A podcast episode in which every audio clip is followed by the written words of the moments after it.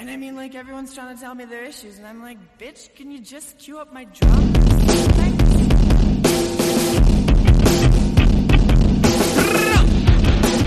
Welcome back to Rebel Girls Book Club. I'm Harmony. And I'm Maggie, and we're here to take you on an intersectional feminist approach to books from all over the spectrum. Bestsellers, we've got you covered. That one book from English class you hated while you read it but you can't forget, we've got that too. Comic books, nonfiction, it's all right here. So grab your tea, grab your blanket, and let's get rebellious talking about your new favorite reads. Hello, I am Harmony. I'm Maggie. Welcome back to Rebel Girls Book Club. What are we talking about this week, Harmony? We are talking about Bite Size Bits 2010, and you picked a lovely story called Virgins by Danielle Evans from the book Before You Suffocate Your Own Fool Self.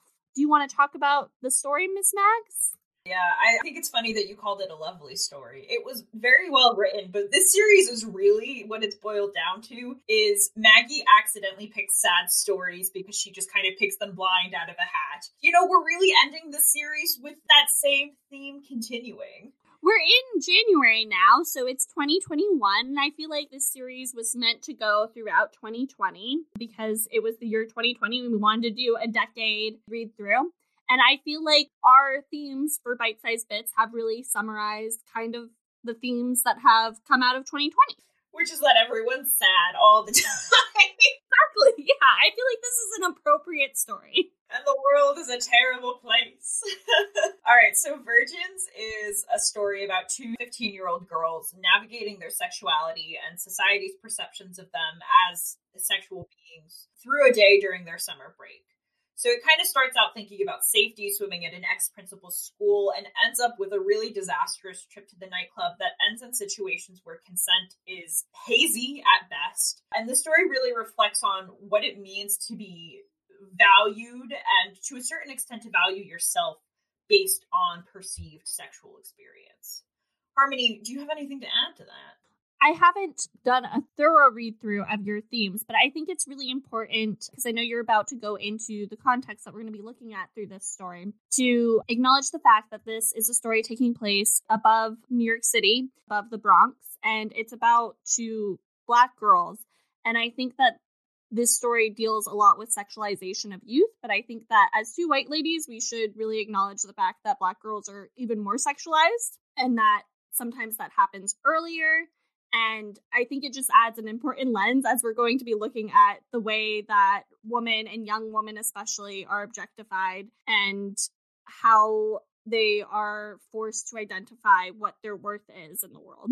Yeah, and at the very least, the main character of this story is biracial, although that's mentioned very briefly. But Danielle Evans herself is biracial. This is an own voices story, and I do think we will talk about this a little bit as we kind of move forward. But Harmony is absolutely right that race plays a factor into how some of these sexual situations end up going down and how these two girls essentially are perceived by the boys and men around them in the world.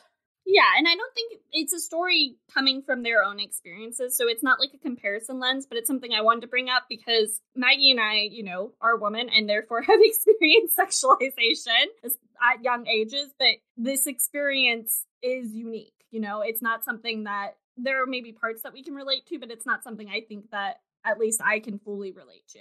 Yeah, it's not like a copy paste experience where there were definitely parts of this where it was like, oh, I totally get what she means. Like, felt this way at 15 too but not all of it is a one to one ratio, so to speak. And it's important to keep that in mind as we think about it. So, moving forward, there are really two lenses that I want to sort of focus on thinking about the story. The first is, as you and I have talked about ad nauseum on the podcast, but this is what the story is about, is consent and what it means to consent and how that relates to safety. And I think it's also important to think about this both in a sexual context, but also in a friendship context as well, because there's some interesting things that happen here where the main character goes along with her friend into situations she's not comfortable with that I think we can unpack sort of through the lens of consent.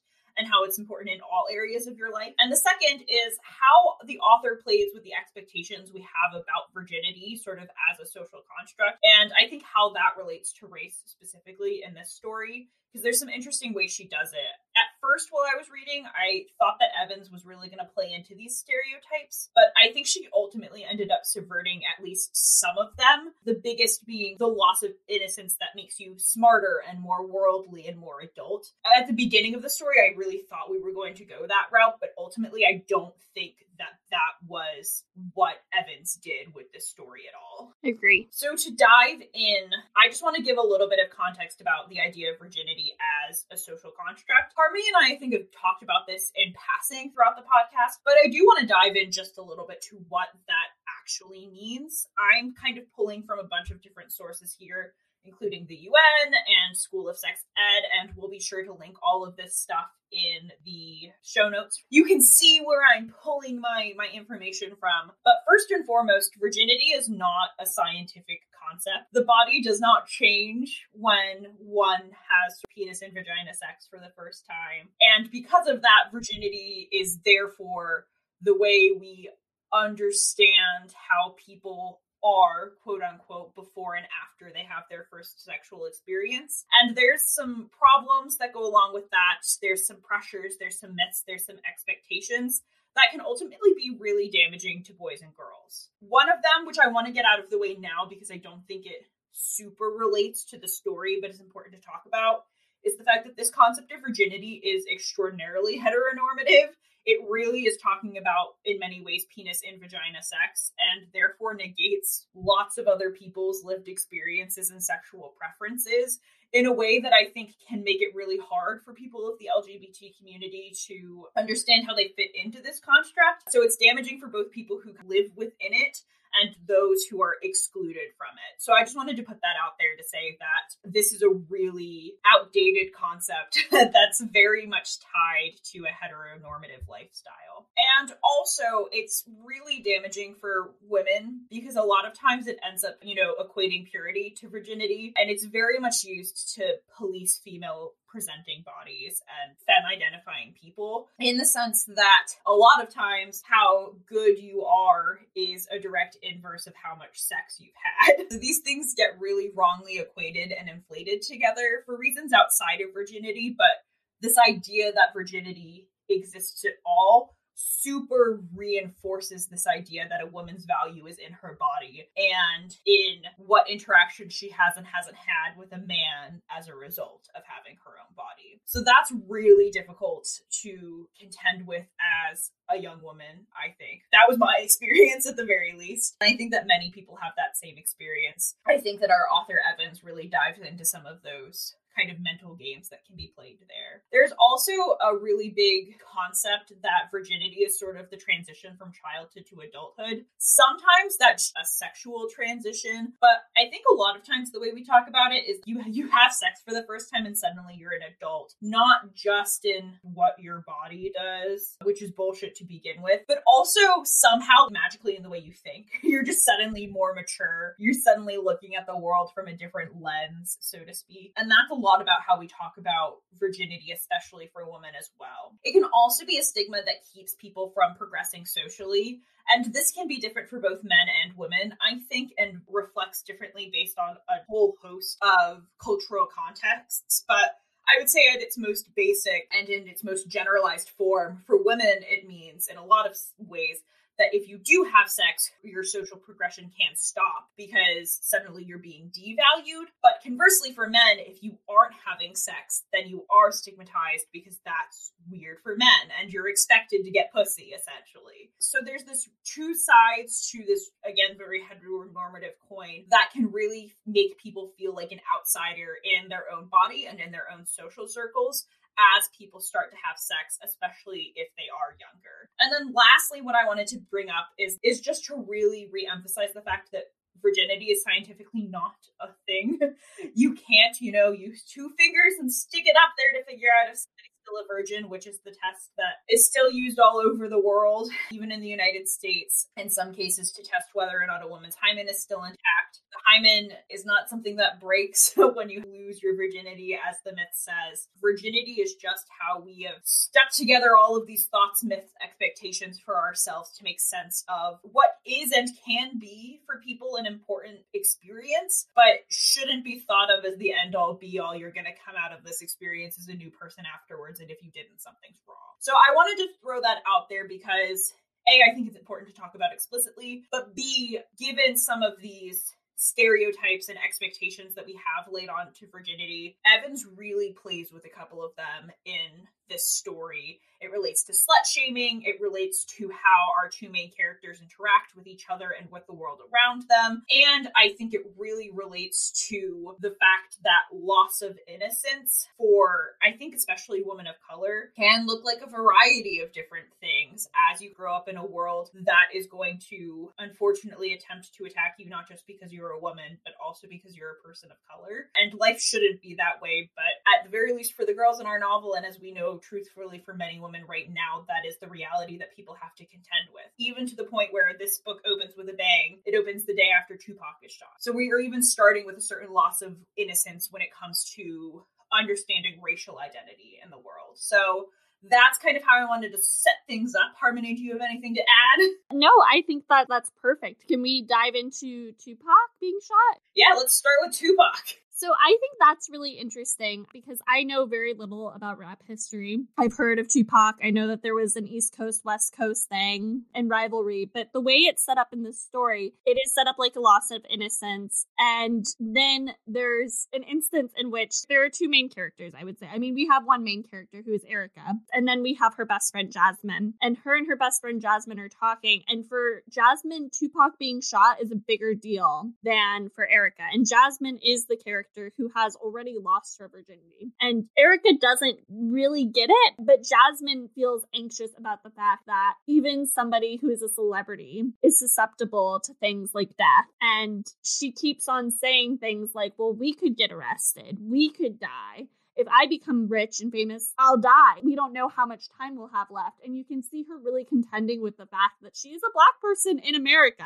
I like, from a craft standpoint, how that parallels with these different takes on virginity. And I think even though we don't see it through a racial lens necessarily directly through Erica, I think she ends up coming to the same sort of anxious conclusion that her friend does by the end. In terms of the fact that she has to accept her lot in life life and just take it as it is and, and be as safe as she can be. I completely agree with you. I think there's a couple really important things you said there. The first, going back to the fact that we're dealing with biracial characters, something interesting here is that Erica is quoting from the book the lightest of all three of the sort of characters we're dealing with. There's another person in this friend group named Michael who isn't a main character, but he's mentioned throughout the story. And so Erica, to a certain extent, I think it's implied, potentially thinks about racial problems a little bit less, has the, a, a little bit of privilege to think about it less than Jasmine does. But I wanted to read really quick the passage that you pointed out on page seven. It says,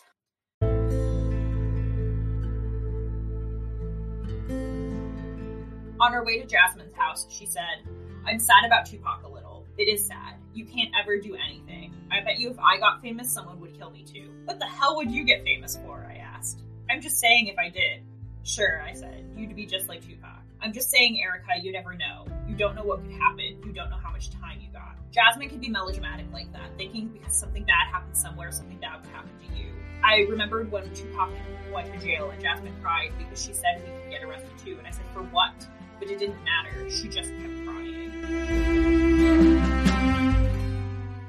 Which I think is really interesting as well because this happens pretty close to the beginning of the story and it's pretty much right after we've sort of established the fact that Jasmine is no longer a virgin and Erica still is. So this is, I think, Evans setting up almost to play into that trope where losing your virginity makes you more worldly. Because it sets Erica up as sounding, at least to me as an adult reader, a little bit naive. And we're living, I think, in 2020 in a time where, at the very least, I have never been so aware of racial tensions in this world and working in, as to anti-racism and things like that. So that's definitely coloring my reading, I think, of Erica's awareness of this, but it definitely sets you up to expect the fact that Jasmine's going to be the one who knows things and is anxious about them, and Erica might not necessarily, which isn't necessarily how the story ends up going. There's they're very well-rounded girls who each have their strengths when they're thinking about what safety is I think, but this sets up a really important dynamic between the two girls as well, in the sense that Jasmine, in many ways, is always the forward thinking one, is always the one sort of making plans, is the one who's thinking a lot about the what ifs. And Erica, to a certain extent, is much more living in the moment, which is ultimately how they kind of get into the conundrum they find themselves at the end of the story. So there's a lot of foreshadowing, I think, that happens here in this scene, which is important to break down both metaphorically, but also thinking about pacing through the story. I agree. I agree agree. And I think while we're talking about loss of innocence and specifically about Tupac, I think that the adults' reactions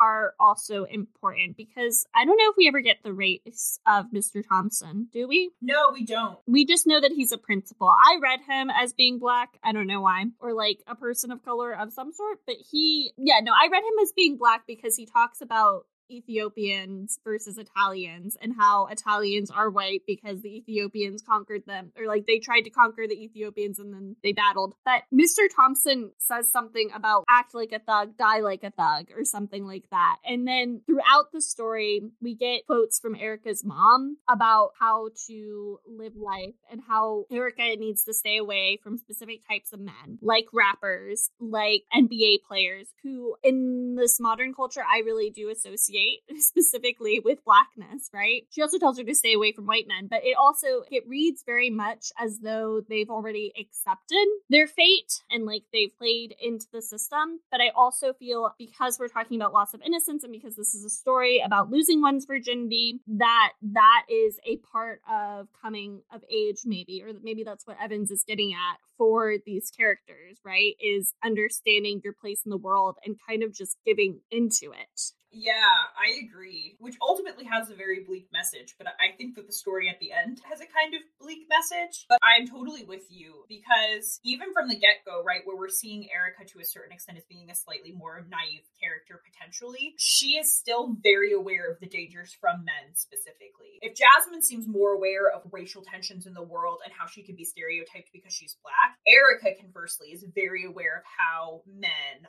are looking at her. Even Mr. Thompson, who she, to a certain extent, it's implied trusts because he was her ex school principal, she's still wary of him. She talks about the fact that she and Jasmine don't go over there without Michael she and Jasmine are getting to a certain extent special treatment because they're the only ones who are allowed to use his pool carte blanche. And there's reasons that that could be that aren't suspicious, and there's reasons that that could be that are kind of suspicious. So she's very aware of the male gaze even prior to losing her virginity in the story. That's fair. I also think though, I read it because we don't get Jasmine's perspective as much as we get Erica's because Erica is our true main character. I read it as Jasmine also knowing this and just not caring. She says at one point to Erica that Erica does not understand how adult relationships work. And I feel like Jasmine knows and just doesn't care because what she wants is to be the object of someone's attention in a positive manner. But she also has Michael around, and it's implied that when Erica is talking about it, she says it as though Jasmine also knows that men are dangerous and that Michael can be there to protect them both. Yeah,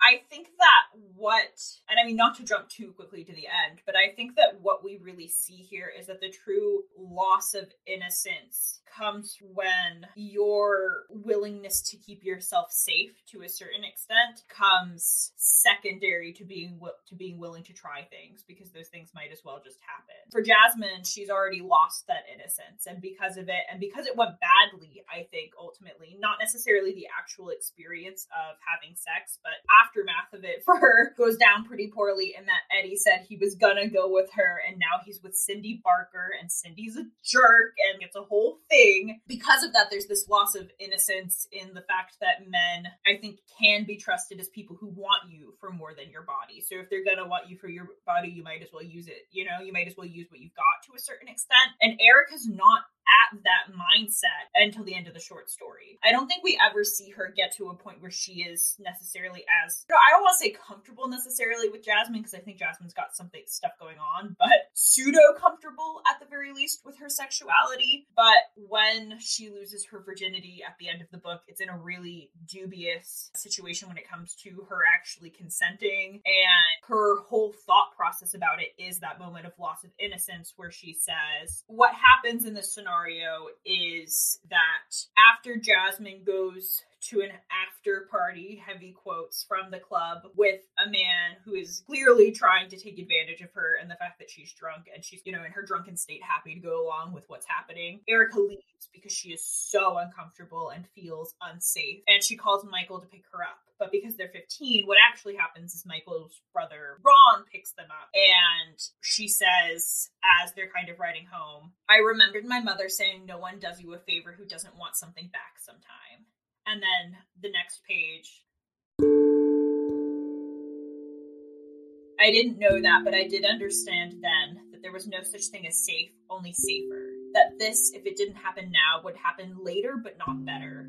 I was safer than Jasmine right now, safer than I might have been. He kissed me hard, like he was trying to get to the last drop of something, and I kissed him back harder, like I wanted to get it all back. The noise in my head stopped, and I didn't have to think about anything but where to put all of the pieces of my body next. So that's the thoughts that are going through her head as she ends up having sex with Ron, who doesn't demand it sort of as payment for coming to get her, but like it's implied that that's what's going down. And she just decides that's the true loss of innocence for her is this idea that there isn't safe, there is only safer. Yeah, I agree. I get the sense that throughout the story, there weren't any, there wasn't a moment that I caught on to at the very least that Erica was actually interested in sex or even boys for that matter.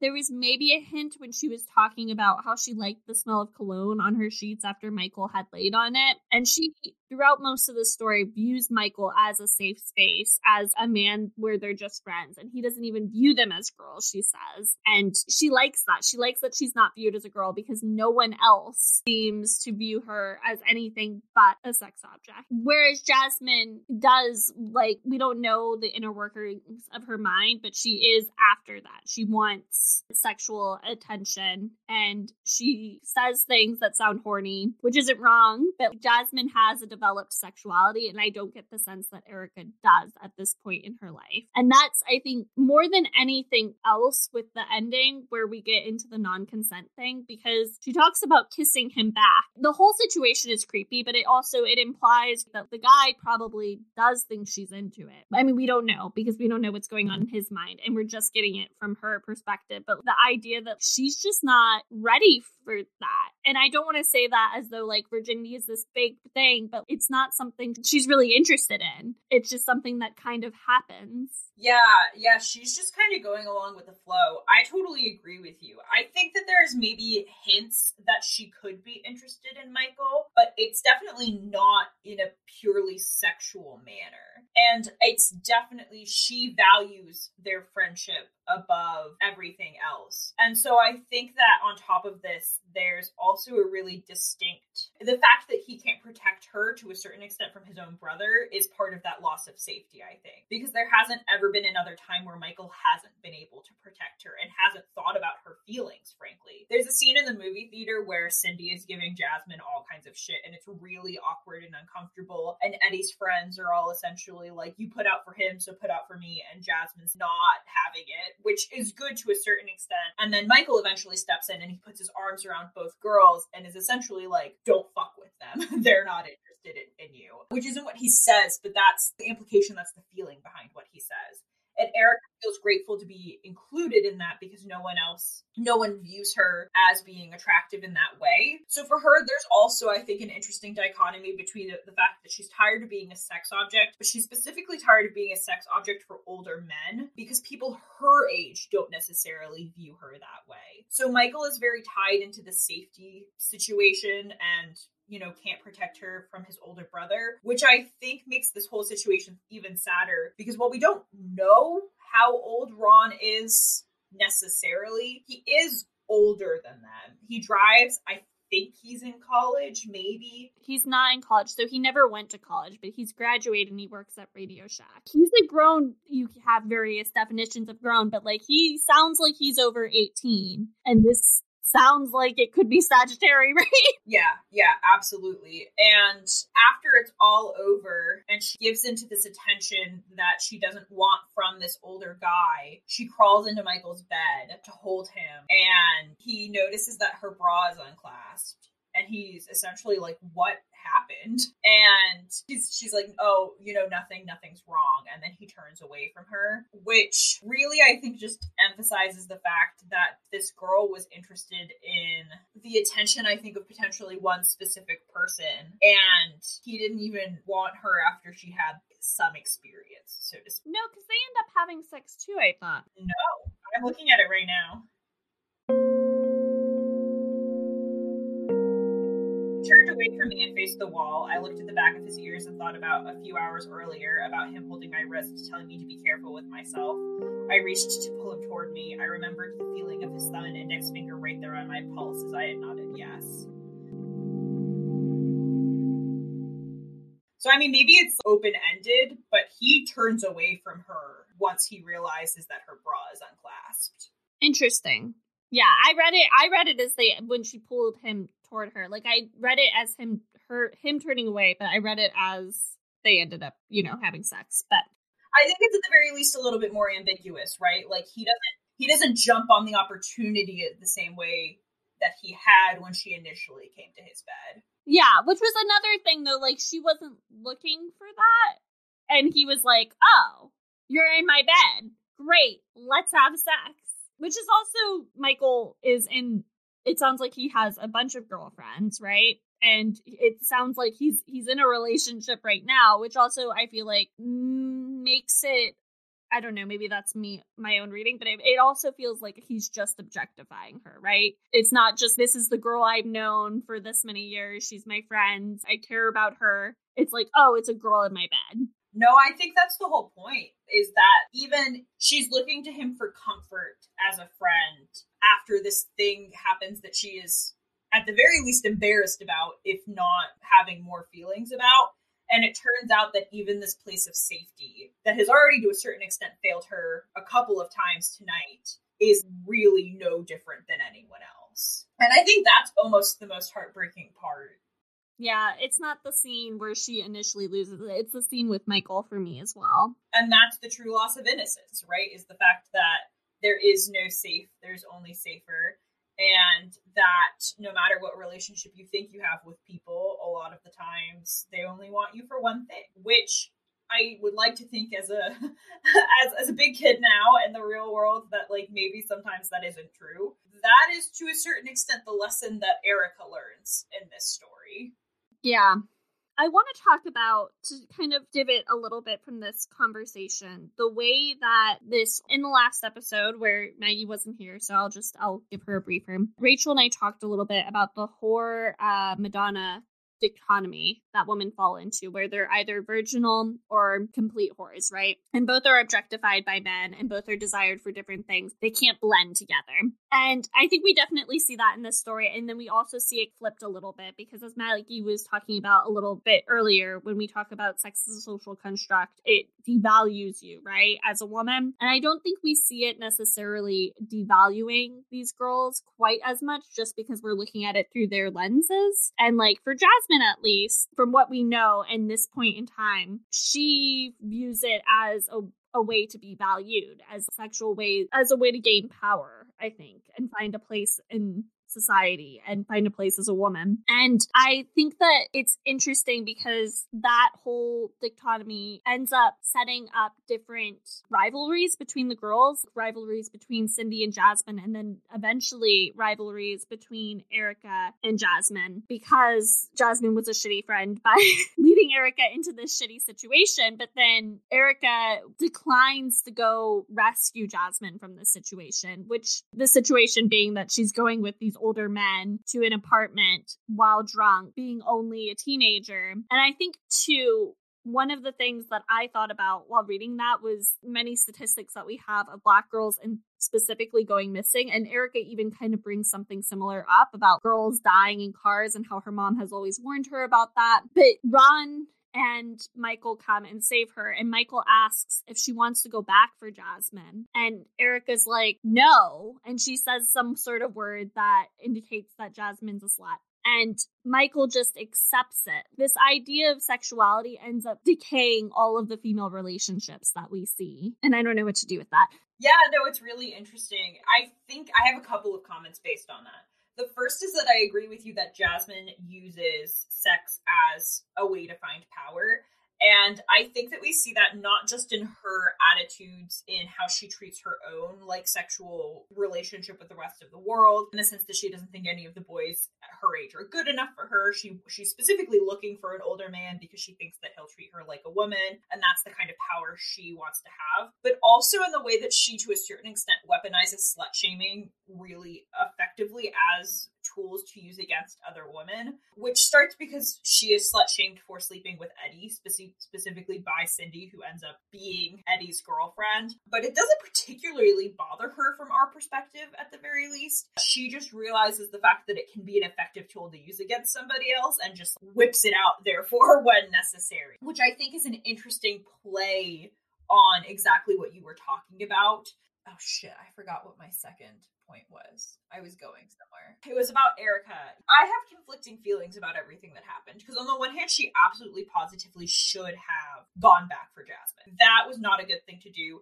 And in fact, as soon as she says it, she knows that that's not a good thing to do. And in her head, she's actually kind of worried that that's what changes Michael's perception of her because she's freaked out by almost his lack of response, his acceptance of the fact that she just said that. Which I think really, as readers, is the first indication that Michael doesn't actually know her very well or treat her like much of a friend, that he wouldn't understand that that was, you know, really out of character for her. But I think also being in Erica's head, I have weird feelings about Jasmine as a friend in general because it feels like she just kept putting Erica in situations that she was uncomfortable in. And it starts, it's set up from the very beginning when she talks about the fact that Jasmine won't let her wear pantyhose and Jasmine wants to go do this, and how Erica was okay with going to the nightclub in town.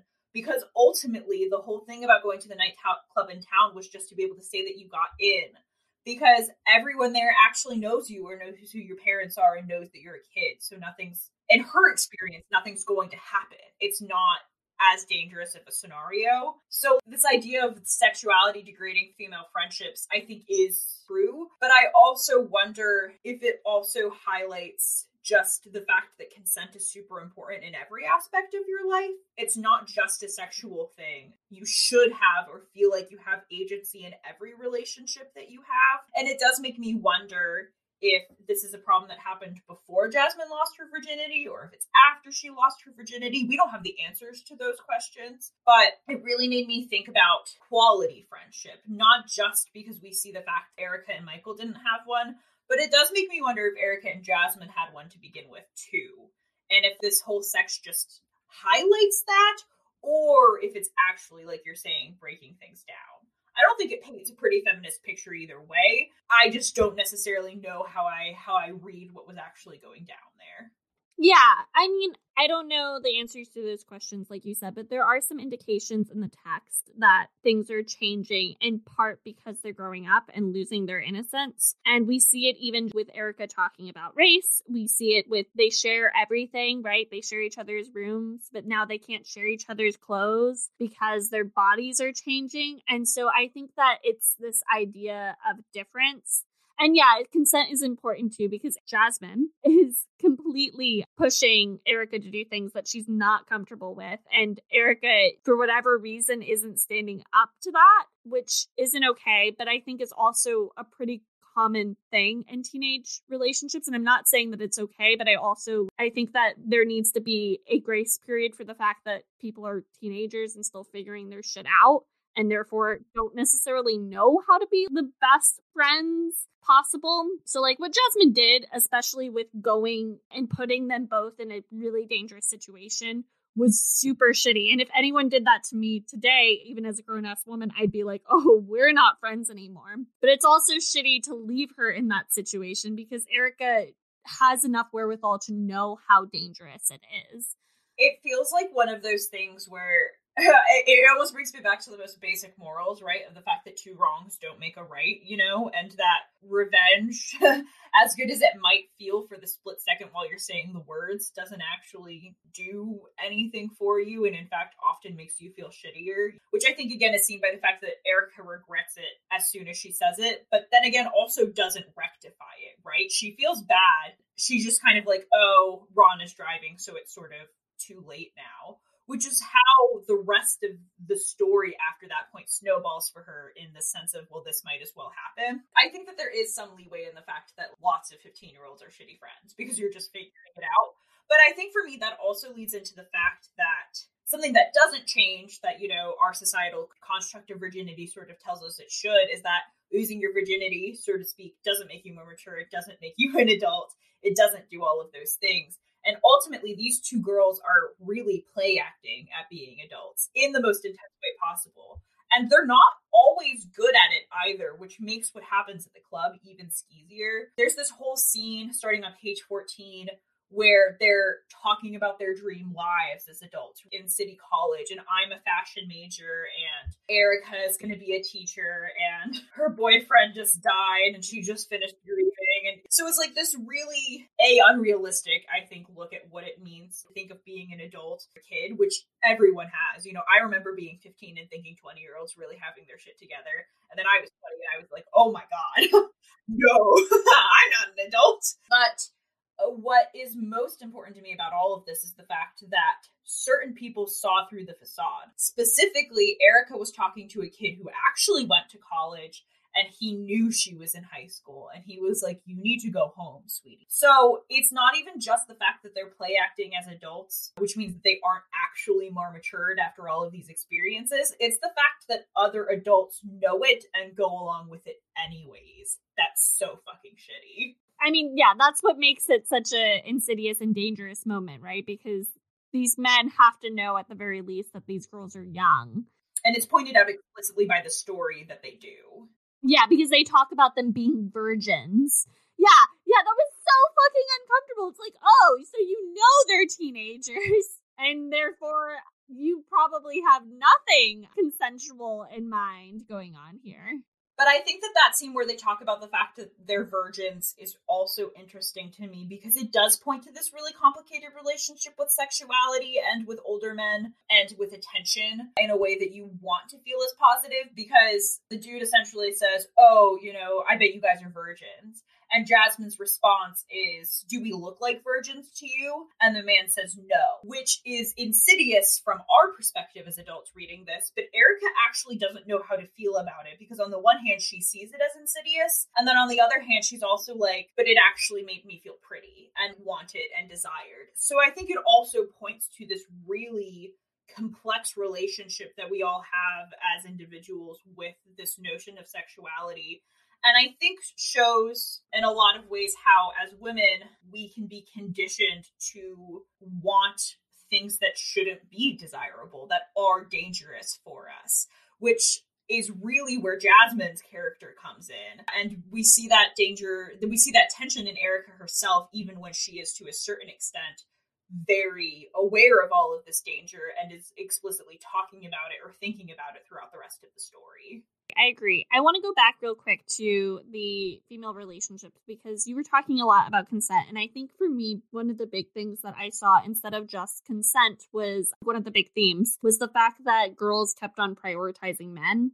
And that's what was breaking down these female relationships. And sex and the idea of sexuality and being wanted specifically is what led to that in this story, is led led to prioritizing men versus friendships because in the beginning as you were talking about Erica being maybe a better friend to Jasmine than Jasmine was to her we see instances of that throughout. At the movie theater Jasmine talks about wanting a teddy bear and Erica's like well I'll buy you a teddy bear. And Jasmine's like she doesn't want that. She doesn't want it from her friend and she doesn't care. And she's specifically she's not at the club to have a good time with her friend. She's there to meet guys. And I think even the ending where we see Erica having to bunker down and be safe, in quotation marks, safe at Michael and Ron's house. She ends up finding that quotation mark safety within their arms, right? So she ends up using these men as the the pillar for her her safetyness, even though neither of them are, are proven to be safe. They're both proven to be destructive. Versus if she were really at Jasmine's house, right? She could have felt safe, or even if she had gone home to her mother. And I think that that's set up, foreshadowed from the very beginning because Jazz uh, from the very first scene, Jasmine is poking fun at Michael and telling him that he smells like bananas and food and whatever, which like isn't a particularly kind thing to say, but isn't the end all be all as far as insults go, especially compared to what we see Jasmine sling later in the story. And Erica gets, you know, like a little up in arms about it. And even if she doesn't necessarily say a ton verbally, she thinks about that and she thinks about the fact that she really disagrees with that assessment of Michael and that she likes those things about Michael. So even from the very beginning, to a certain extent, she does in micro ways prioritize her relationship with Michael over her relationship with Jasmine as well. I could see that. I didn't see her necessarily prioritizing it. That was interesting. That whole scene was interesting to me because it helps thread in this idea of loss of innocence through sexuality, but also through race, right? Because Jasmine is the darkest character of this friend group, and Michael is the one who is wearing sunscreen. Which, by the way, for all of our um, listeners, Black people can get burnt, so please wear sunscreen. It's good for you. Which she points out specifically because Jasmine's whole thing is that Black people can't get burnt. Yes, which is a very common myth because I've had I had a friend whose doctors told her black people didn't get sunburned, which is ridiculous and is not okay. Anyway, what I was saying, right.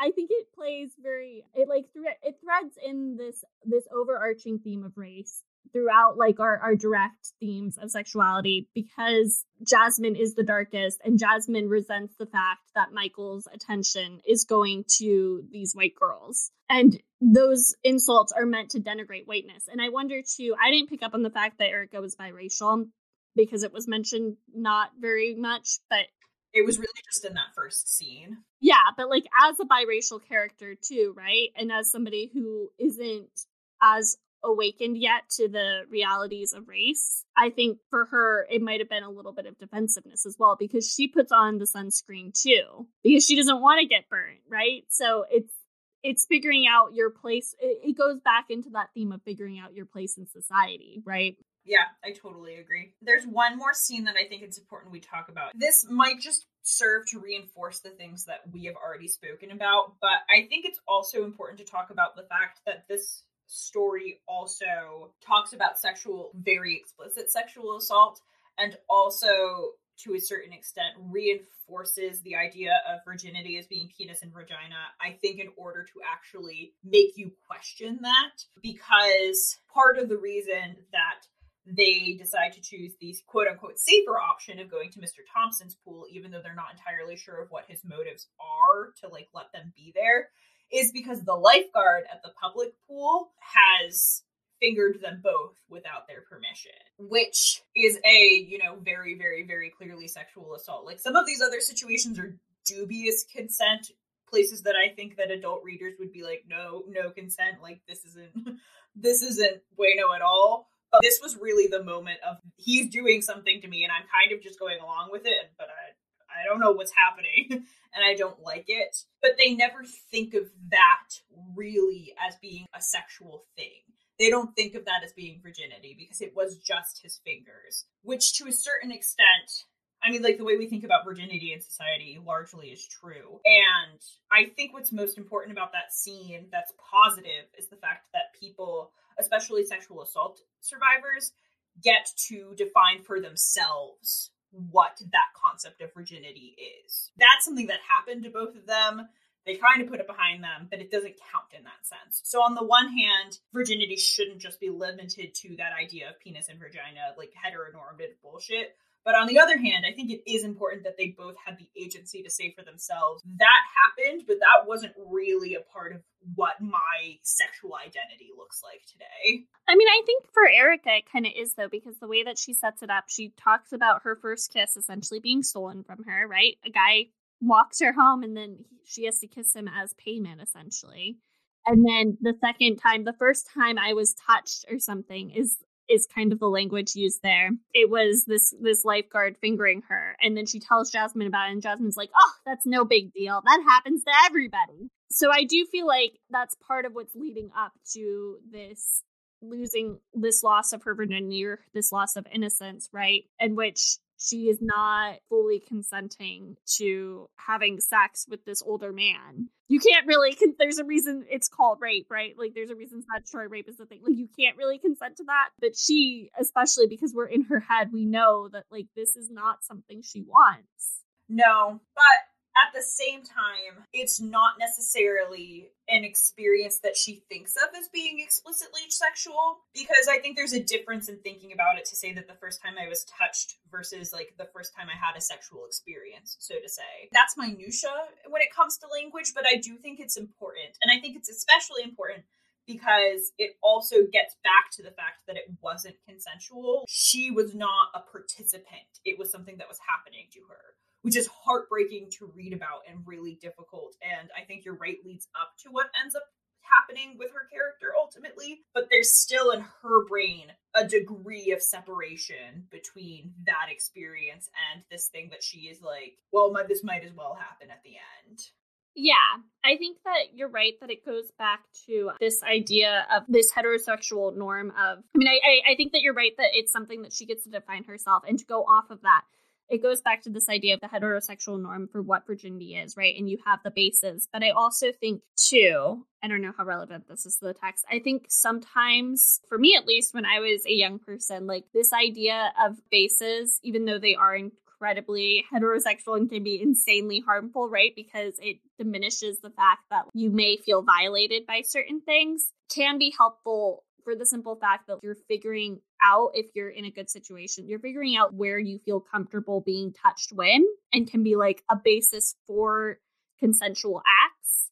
And I think that that in of itself, figuring out where her boundaries are, right? Like she doesn't think of it necessarily as sex because it's not the same boundary for her. And I think that in of itself, the fact that she knows where her boundaries are is empowering, even though they end up being crossed at the end.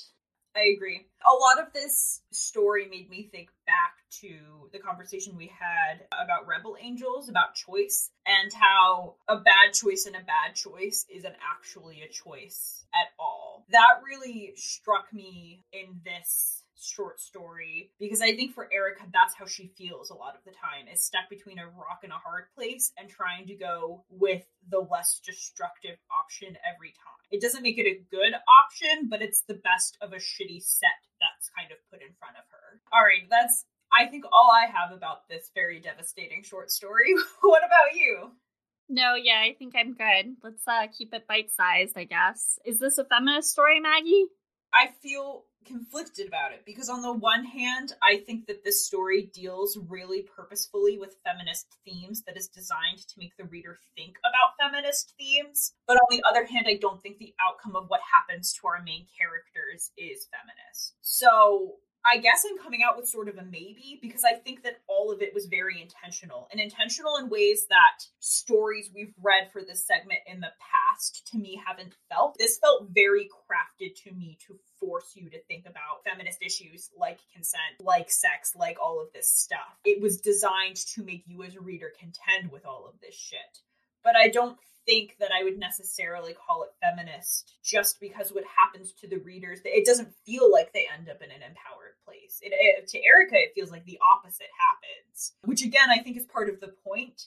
But it does make me feel like I can't necessarily go so far as to say that this is a, a feminist short story in and of itself. I think if you want to think about all of these things in depth, though, this is a good story to start thinking about how you contend with these situations in real life. Yeah, I agree. And this is something I thought about and kind of decided on my answer a little bit before I asked you the question, but I my conclusion is very similar to yours. Like I don't think the the world that is depicted in the story ends up as a feminist world. But when I I started talking about this story and the fact that this is a different experience than one you and I can necessarily relate completely to. I think that one of the things that I've been trying to do in in my definition of what makes a story feminist is to acknowledge the fact And I think for me, when it's white woman, I, I feel a little bit less honest to do this because there are so many stories out there from white women. But I think telling your story, even if it's not one of empowerment, can be feminist. I think that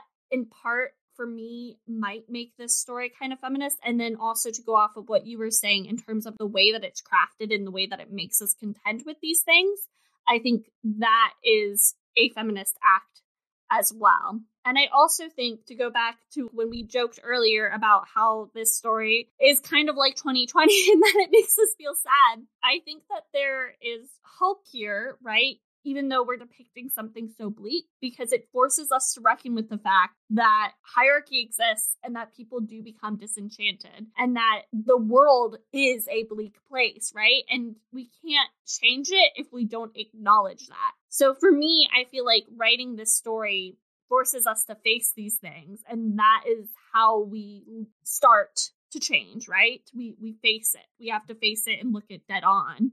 I agree. I think that feminism isn't just about imagining a better future, which I think a lot of the stories that you and I talk about and label really clearly as feminist feel like they do that but it's also about looking what reality actually looks like for women across a variety of spectrum of identities are actually facing and acknowledging the fact that in order to get to that you know beautiful feminist future that we all want you have to start by recognizing what with what the world actually looks like and this is what the world actually looks like and it kind of works too with our 2020 theme, right? Because this is a story about loss of innocence, right? And I think that that's something that we you know, we're in January now. So when you hear this, it's 2021. It's newly 2021. This past year, though, we had to face a lot of loss of innocence about our own health, our own safety, about the way people are treated in this world, about the different safety nets that we have, about how we're going to support one another, about people's reactions to like things when they get tough about the fact that your government actually doesn't give a fuck about you. Yeah, it doesn't. And just because we elected Joe Biden doesn't mean it's going to start giving a fuck to you about you in the way that we need it to to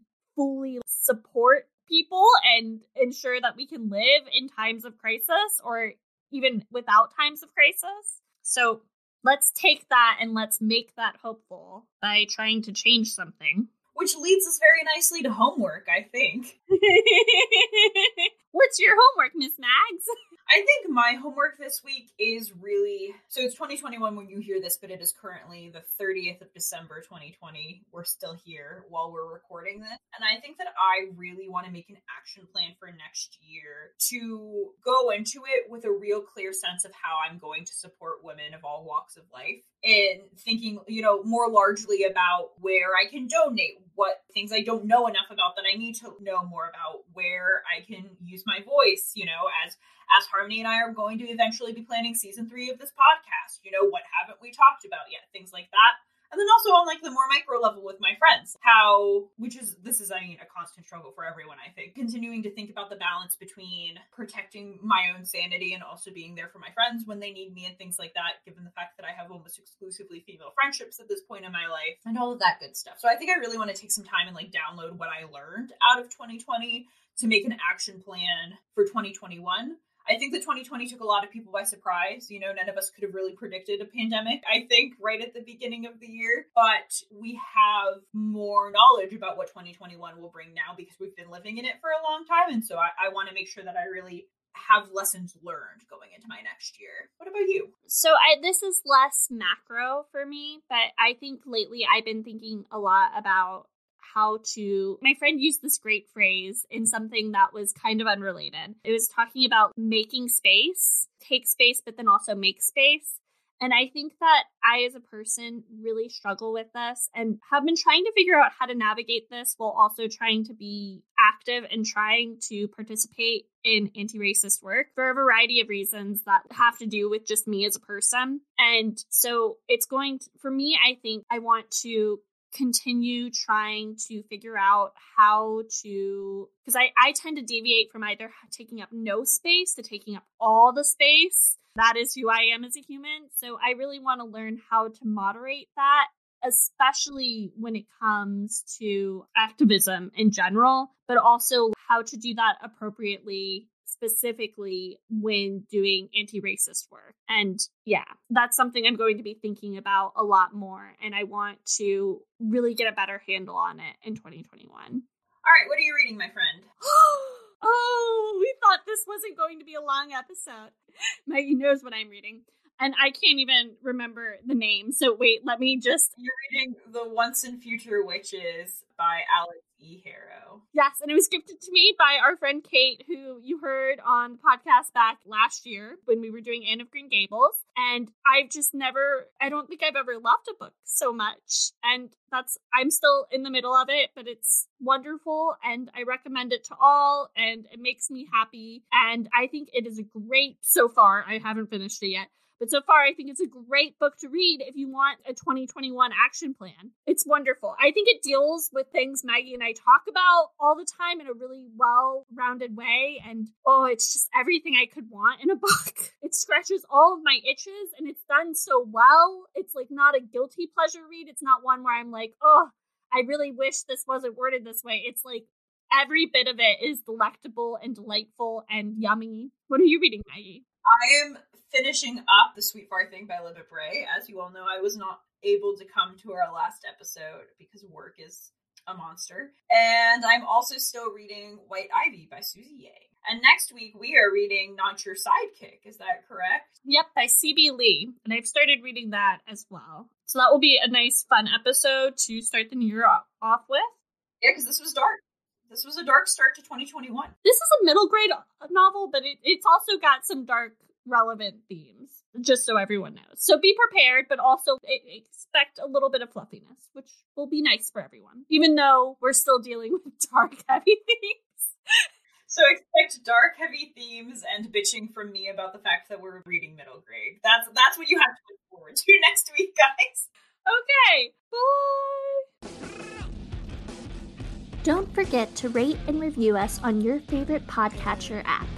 You can support this podcast by going to anchor.fm slash RGBC and clicking the support this podcast button.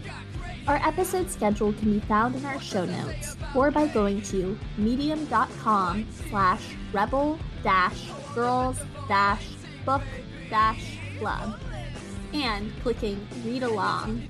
You can follow us at RGBC Pod on Instagram at Rebel Girls Book Club, on Facebook at Rebel Girls Book One, on Twitter, and you can email us at rebelgirlsbookclub at gmail.com. Our theme song is called Pretty Boys Make Me Feel Ugly, and it's by The Gays. See you soon, and remember to read rebelliously.